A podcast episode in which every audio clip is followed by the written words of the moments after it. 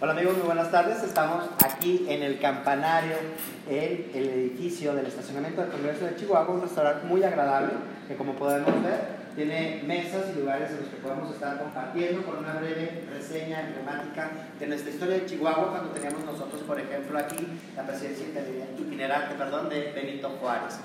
Tenemos hoy un programa que queremos que escuches y compartas con nosotros. Hablamos acerca de la violencia exacerbada. ¿Cómo saber si estoy en una relación tóxica? Y obviamente que esté viviendo algún grado de violencia. Para eso estamos aquí en Mayola contigo y les doy la más cordial bienvenida a nuestra titular del programa. ¡Bravo! Amiga, ¿cómo estás? Muy buenas tardes. Buenas tardes, compañeros. Hola, ¿qué tal? Muy buenas tardes. Tenemos también a nuestra amiga y bien ponderada panelista. Hola, buenas tardes, Brenda Gutiérrez. Y a nuestra bella amiga. Muchas gracias, Nidia Pérez. A la orden. un, gusto estar aquí con ustedes. Así es, En un Mayola, gusto. por fin otra vez. Aquí estamos ya después de andar itinerando por allá. Sí, te extrañamos. La Yo también extrañé mucho el trabajo, que somos un gran equipo, no por nada, no porque usted nos vea, de somos muy amigos y eso es muy importante. ¿Cómo se llama el tema de hoy? Violencia exacerbada. ¿Cómo identificar si estamos en una relación tóxica? Una relación violenta. ¿Cómo lo identificamos? Fíjate que yo creo que, platicando fuera del aire, yo creo que no te das cuenta hasta que ya estás en la relación. Hasta que estás hasta aquí. Hasta que ya, porque como todo empieza, como toda buena relación empieza todo como color de rosa. Cuando ya te... Pero te- sabe que es más rosa de lo rosa, o sea, es rosísima. Es casi rojo. Ajá. Este, no te das cuenta cuando estás ya en una relación tóxica hasta que dices, esto ya no, ya no soy feliz. Entonces en ese momento yo creo que empiezas a analizar que cómo es tu relación. Pero el decir voy a entrar a una relación tóxica, pues sí es de entrada, ya No, sabes que nadie, vas, no, pues, no vas, no le entras. no entras, pero sí puedes identificarla. Si empiezas tú a ver cómo es y te dices, ¿sabes qué? Yo aquí no entro. Así como decíamos en la anterior cápsula al respecto de la señora Gameros, que dice, bueno, ¿cómo voy a estar con un hombre que hasta en la puerta del baño me pone? Pues no, o sea, no aplica. Ah.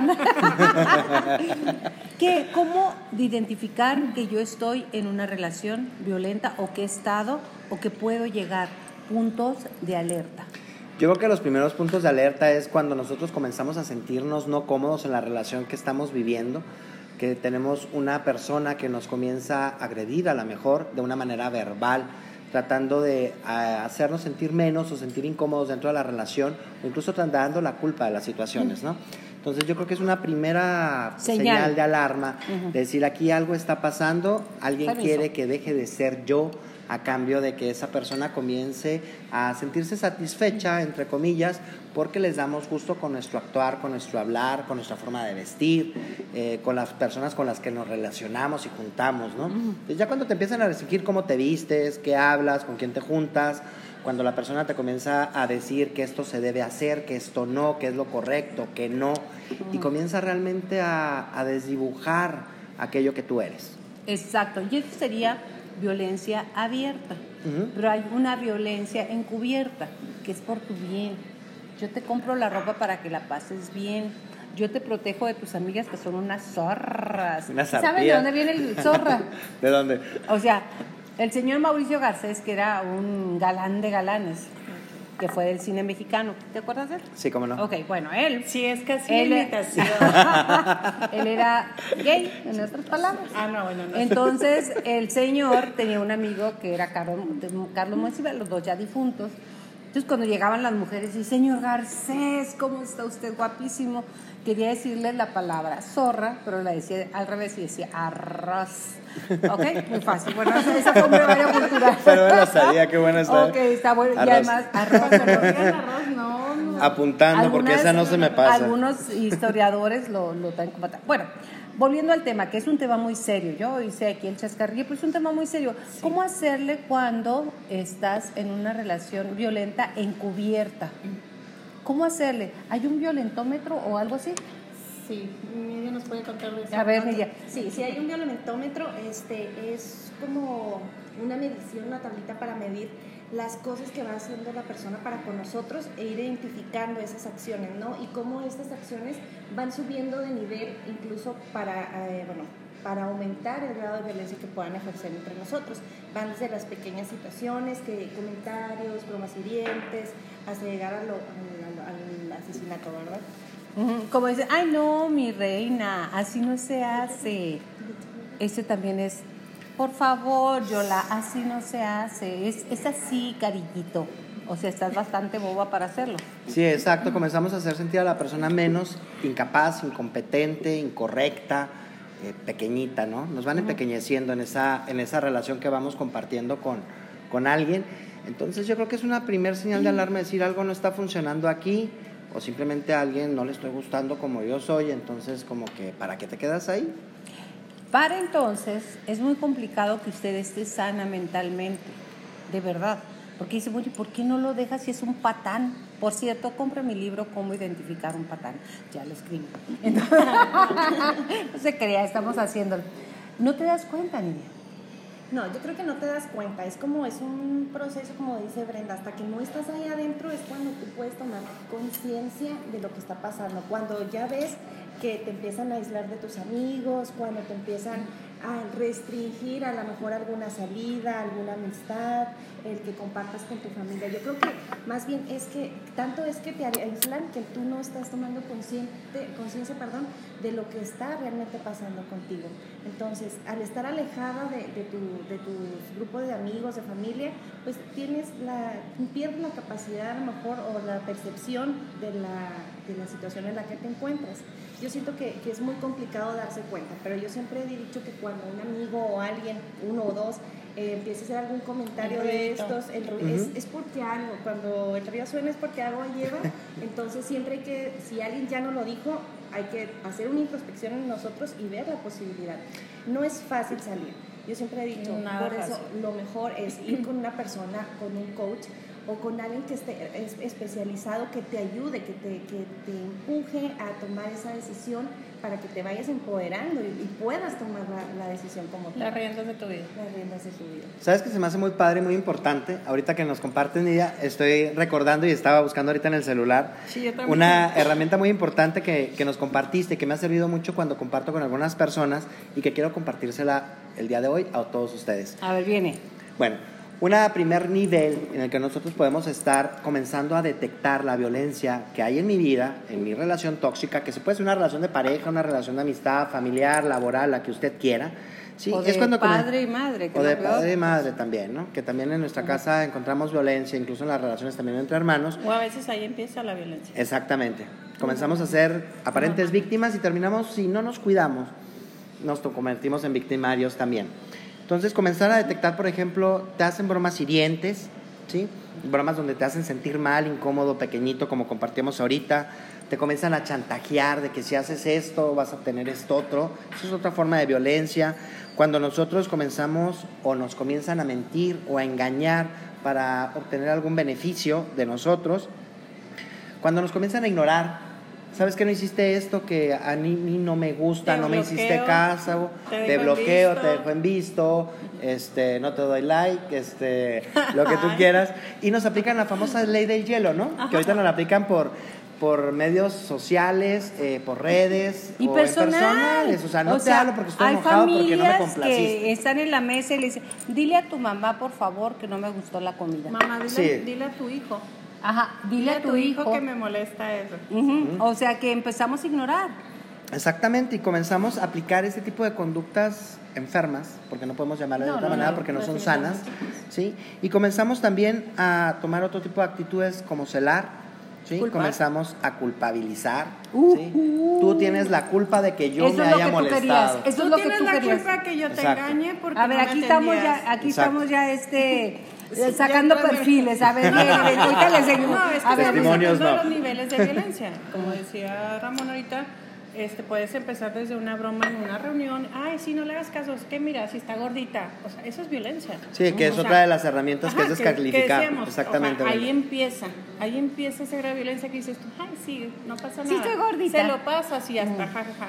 Pero cuando te dices que estás gorda y es, o sea, te culpan tu Claro. gordura, O sea, te, la, ajá, y te hacen sentir que no vales. O sea, es, es un tipo de violencia psicológica.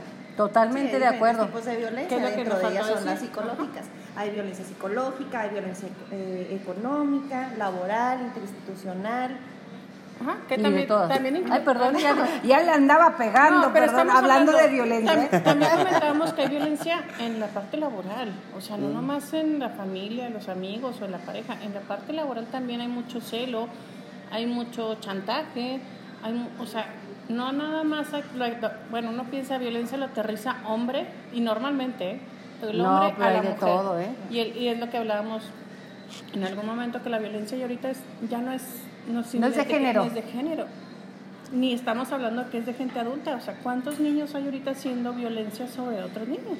Claro. Claro. Porque lo vieron en casa, ¿no? Continuamos con el violentómetro. Vamos. Sí, me encanta la idea porque queremos que tú, que estás escuchándonos y que nos estás viendo, pues tengas algunas herramientas que te permitan distinguir a ti si estás precisamente siendo víctima de violencia y también preguntarte si a poco no la estás aplicando también, ¿no? Entonces, eh, cuando comenzamos a humillar en público también es otro tipo de herramienta que se utiliza para la violencia, a intimidar, amenazar. ¿Cómo sería a, a la gente violentarla en público? Por ejemplo, decir, no, hombre, está bien, o sea, ni le entiende, ¿para qué le dices? Mira, mijita, tú ni hables, o sea, ni Ajá. te pele, este, no te ves bien, este... Calladita te sí, ves más Siéntate porque no se te Tú ve no la ropa adecuada, hacerlo. ¿sí? Exacto, déjame que Eso hable sería. yo. Sí, es otra Tú no forma de violencia, exacto. La otra, pues, es controlar, comenzar a prohibir amistades, familiares, dinero, comenzar a restringir a otra persona. eh, tú no sirves para administrar, el yo guardo la dinero tarjeta. en una sola mano, eso es violencia económica. Cuando decir no quiero que vayas a esos lugares, no quiero que vuelvas a tales horas, comenzamos a restringir a la pareja, no por la responsabilidad o el compromiso matrimonial, ¿sí? O de pareja. Sino simplemente por ejercer un control sobre la otra persona, alguien que quiere dominar la situación, ¿no? Cuando comenzamos a decirle, oye, ¿sabes qué? El Face va a ser tuyo y mío, no es personal, dame tus contraseñas, dame la contraseña del teléfono, de la tarjeta. Si no, no me quieres. Exacto, porque entonces algo malo estás haciendo. Sí, entonces si me lo ocultas es porque algo más estás haciendo. Entonces comienza esa otra forma que se vincula ya con el chantaje que mencionamos ahorita y tenemos la otra de comenzar a destruir cuando nos molestamos los artículos personales. ¿Sí? Por que el recuerdito de la mamá o del papá o la foto. Téngale. Oye, qué padre está eso. Sí, sí, sí.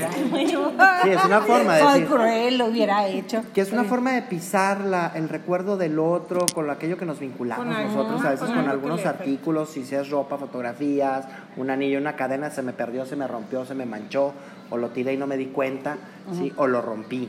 Se me perdió el anillo de casado. Exacto. Oh, por eso no traigo anillo de casado, No, yo por eso ya ni casada. Ok. Y para continuar en esta partecita, y ahorita continuamos con el siguiente blo- bloque del violentómetro, eh, el manoseo a veces en la relación es una forma de violencia cuando no es consensuado.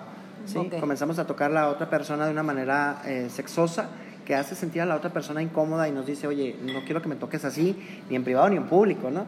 Entonces, eh, Ay, no ay, respetar ¿qué esos límites. Ay, No, ay. espera, eh, sí lo, sí, sí, bueno, sí ha habido casos, por ejemplo, lo, pla- Ujú. lo platicó un día con ella, ¿no? ¿De qué? Que es bien incómodo, por ejemplo, cuando tienes a tu pareja, ¿no? Y esa pareja ya pasa ese límite, ya es, ya es violento, y uno no se da cuenta. De esa que vas en el súper o así, y luego la nalgada. Sí, me ha tocado verlo. O sea, Sí, que estás en el Sí, es y que le da la incómodo, la la verdad. mujer, o que va así la mujer caminando y va el esposo entonces, y la agarra y así, ¿no? O la agarra y la ves así, o sea... Ajá, No, y, es incómodo. y también las mujeres lo hacen con los hombres, ¿eh? Claro. Sí, sí, claro. o sea, pellizcada o- Sí, sí, sí, claro. Eso lo pueden hacer en casa y si es su forma, entonces estoy de acuerdo. Pero a mí se me hace una falta de respeto hacia la persona. Exacto. O sea, el. Yo siempre- el- ajá. Yo siempre he dicho, cuando después de un no, ya todo lo que se haga, eso es violento, o sea, eso es violencia totalmente. Sí. Y olvídese porque es su marido. Agraciadamente las leyes están diciendo que usted no tiene que dar derecho carnal a su pareja, hombre, mujer o, o lo que usted quiera, no hay derecho carnal aunque sea tu marido ni tu mujer. Todo tiene que ser consensuado porque si no sería violación. Claro. Y llegamos a las caricias agresivas. Se me pasó la mano y cuando estábamos ahí en el arrumaco, ¿verdad? Compartiendo sí, una cachetadita, La- el la golpecito, sí, aquello que no es consensuado, ¿no? Y luego comenzamos a pellizcar, como ahorita nos compartía Brenda, arañar cuando nos estamos discutiendo, peleando, que pueda darse, los empujones, los jaloneos, y ya pasamos a otro nivel de violencia que la cosa ya se está poniendo candente, y es cuando tenemos que abrir los ojos, porque, ojo, no va a disminuir. No. Si no pones un hasta aquí, si no te respetas o si no sales de esa relación, la cosa va a empeorar. Entonces, comenzamos a cachetear, a dar pataditas y luego ya empieza la parte más cruda de una violencia que vivimos en nuestras relaciones, que podría ser, por ejemplo, amenazar con objetos o armas, amenazar de muerte, voy a matar a tu familia, te voy a matar a ti, A los hijos. me voy a suicidar como otra forma de chantaje. es un chantaje Sí. muy común. Exacto, decir, oye, yo tengo ganas, quiero una relación íntima contigo y comenzar a forzarla, ¿sí? O llegar a el contacto físico a través del, del tacto, demás, que lo podemos llamar abuso. El típico arrimón cuando está dormido con su pareja. Sí, exacto, cuando la otra persona está molesta, no quiere, eh, etcétera. O sea, no respetar la voluntad del otro ya es violencia. ¿sí? Claro. Y por último, sería la violación, el mutilar a los seres queridos o a las personas que se están relacionando con nosotros. Y por último, pues el homicidio, el asesinato, ¿no? Que, estamos en tiempos muy duros sobre feminicidios, ¿verdad? Claro. Así es. Ah, Actualmente, ahorita estamos en un problema muy, muy grave porque ha aumentado un 135%. Antes, normalmente, eh, en las estadísticas que estuvimos ahí checando, eh, aproximadamente mueren de 9 a 10 mujeres diarias. Entonces, es alarmante el, el grado en el que, el que sí, que ha incrementado la, la violencia para con nosotros las mujeres. ¿Por qué se hace así en específico para las mujeres? Porque es lo que está ahorita detectable. Nosotros tenemos, gracias a, a los esfuerzos de muchas comunidades eh, de mujeres que han hecho esfuerzos para que se tipificara el delito contra, contra las mujeres en sí como feminicidio, ¿no? que es la violencia extrema que recibimos por el hecho de ser mujer. Eh, no puede ser posible que estemos en, en un estado de derecho donde hay estas cifras alarm- alarmantes y como sociedad estemos quietos, inactivos, sin hacer algo o hacer alguna manifestación para que se siga buscando a lo mejor algún protocolo de actuación, alguna manifestación por parte de nuestras autoridades para salvaguardar nuestra integridad. Por el simple hecho de ser mujer eh, ya, ya nos mata. Mire, mucha gente, y este es, este es uno, me gustaría, son abogados, tanto Miguel como, como Ramón. ¿Cuál es la diferencia entre homicidio y feminicidio? Porque mucha gente dice, ay, pues los hombres también los matan. A ver, ¿cuál es? Yo creo que tenemos alguna oportunidad histórica precisamente en este tema.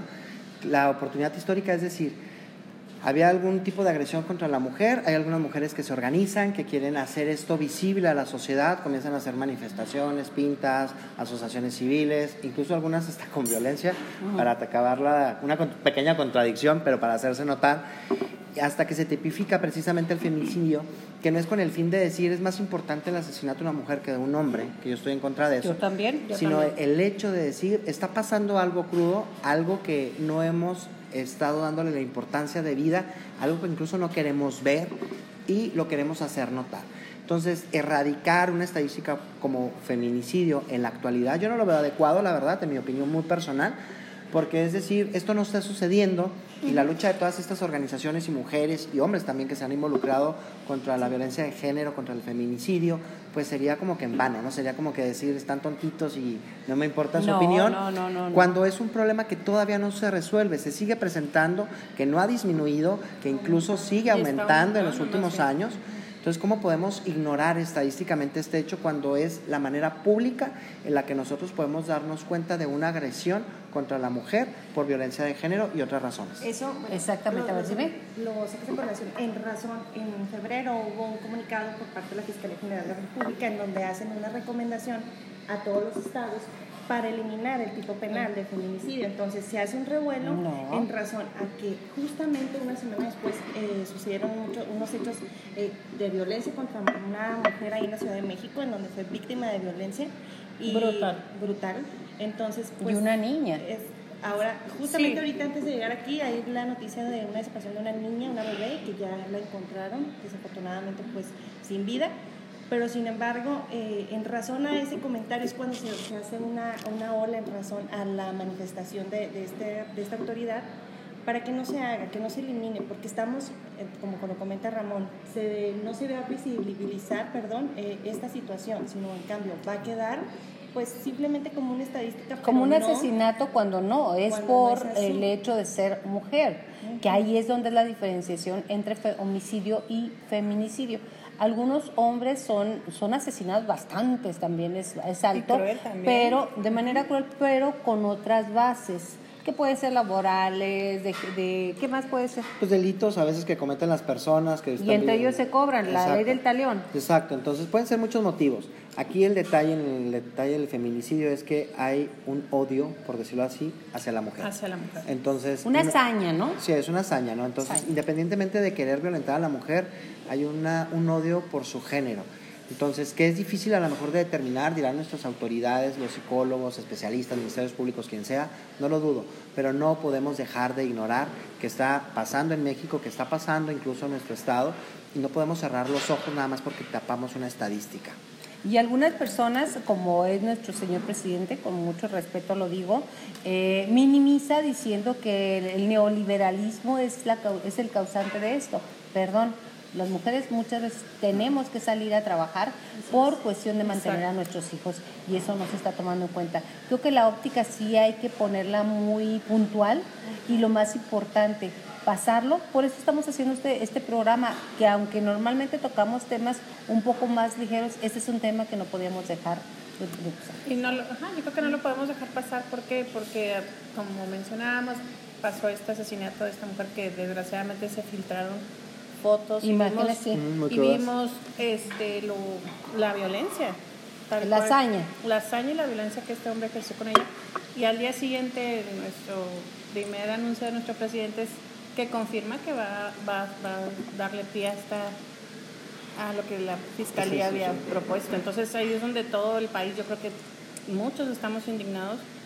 ¿Por qué? Porque días después aparece pues esta niña que la raptaron saliendo de la escuela y aparece igual, este, encontrada muerta con mucha agresividad. Con violencia sexual, física, moral y obviamente sin vida. Claro. Yo creo que es importante recalcar que como Estado mexicano no podemos eh, dar un retroceso a la, a la progresividad de nuestros derechos humanos porque en el 2009 la Corte Interamericana emite una sentencia para nosotros como Estado mexicano en razón del campo, campo algodonero, que eso nos incumbe a nosotros como Estado, fue En la Ciudad Juárez. mujeres que, que fallecieron en Ciudad Juárez por víctimas de violencia, ¿no? Claro. Entonces, estas, bueno, fueron ocho mujeres, unas se fueron a la comisión y otra a la Corte Interamericana. Eh, entonces, de que dentro de las, las hicieron como una acumulación y la sentencia, parte de la sentencia o la recomendación que se nos hizo, es en razón a la falta de la debida diligencia, que es ahorita de integrar las carpetas de investigación. Entonces, el problema es ¿Cómo no se puede? Es muy complicado eh, determinar la, si es un tipo penal de, de feminicidio, pero sin embargo se tiene que capacitar a nuestros funcionarios públicos para que hagan este tipo de actividades, ¿verdad? Bajo una, pegadas a- con perspectiva de género. Así es, y bueno, yo algo que quiero decir rápidamente es que todas estas personas violentas, violentómetros, todo lo que estamos hablando vienen de un hogar, de un hogar en el cual nosotros como madres, como padres hemos descuidado. Hay que tomar responsabilidad. Cuando nadie tiene la culpa, todos tenemos la culpa. Exacto. Yo creo que asumir nuestras responsabilidades del hogar, yo creo que es muy acertado tu comentario, Yola. Independientemente que quiten las estadísticas o no, que cambien nuestras leyes o no, que si sea penal o no, que si suben las penas máximas para las personas que comen estos actos tan crueles en contra de, de las mujeres, lo importante es, al fin y al cabo, decir, ¿qué papel tengo yo, qué responsabilidad tengo que asumir frente a estos hechos y cuál va a ser mi contribución?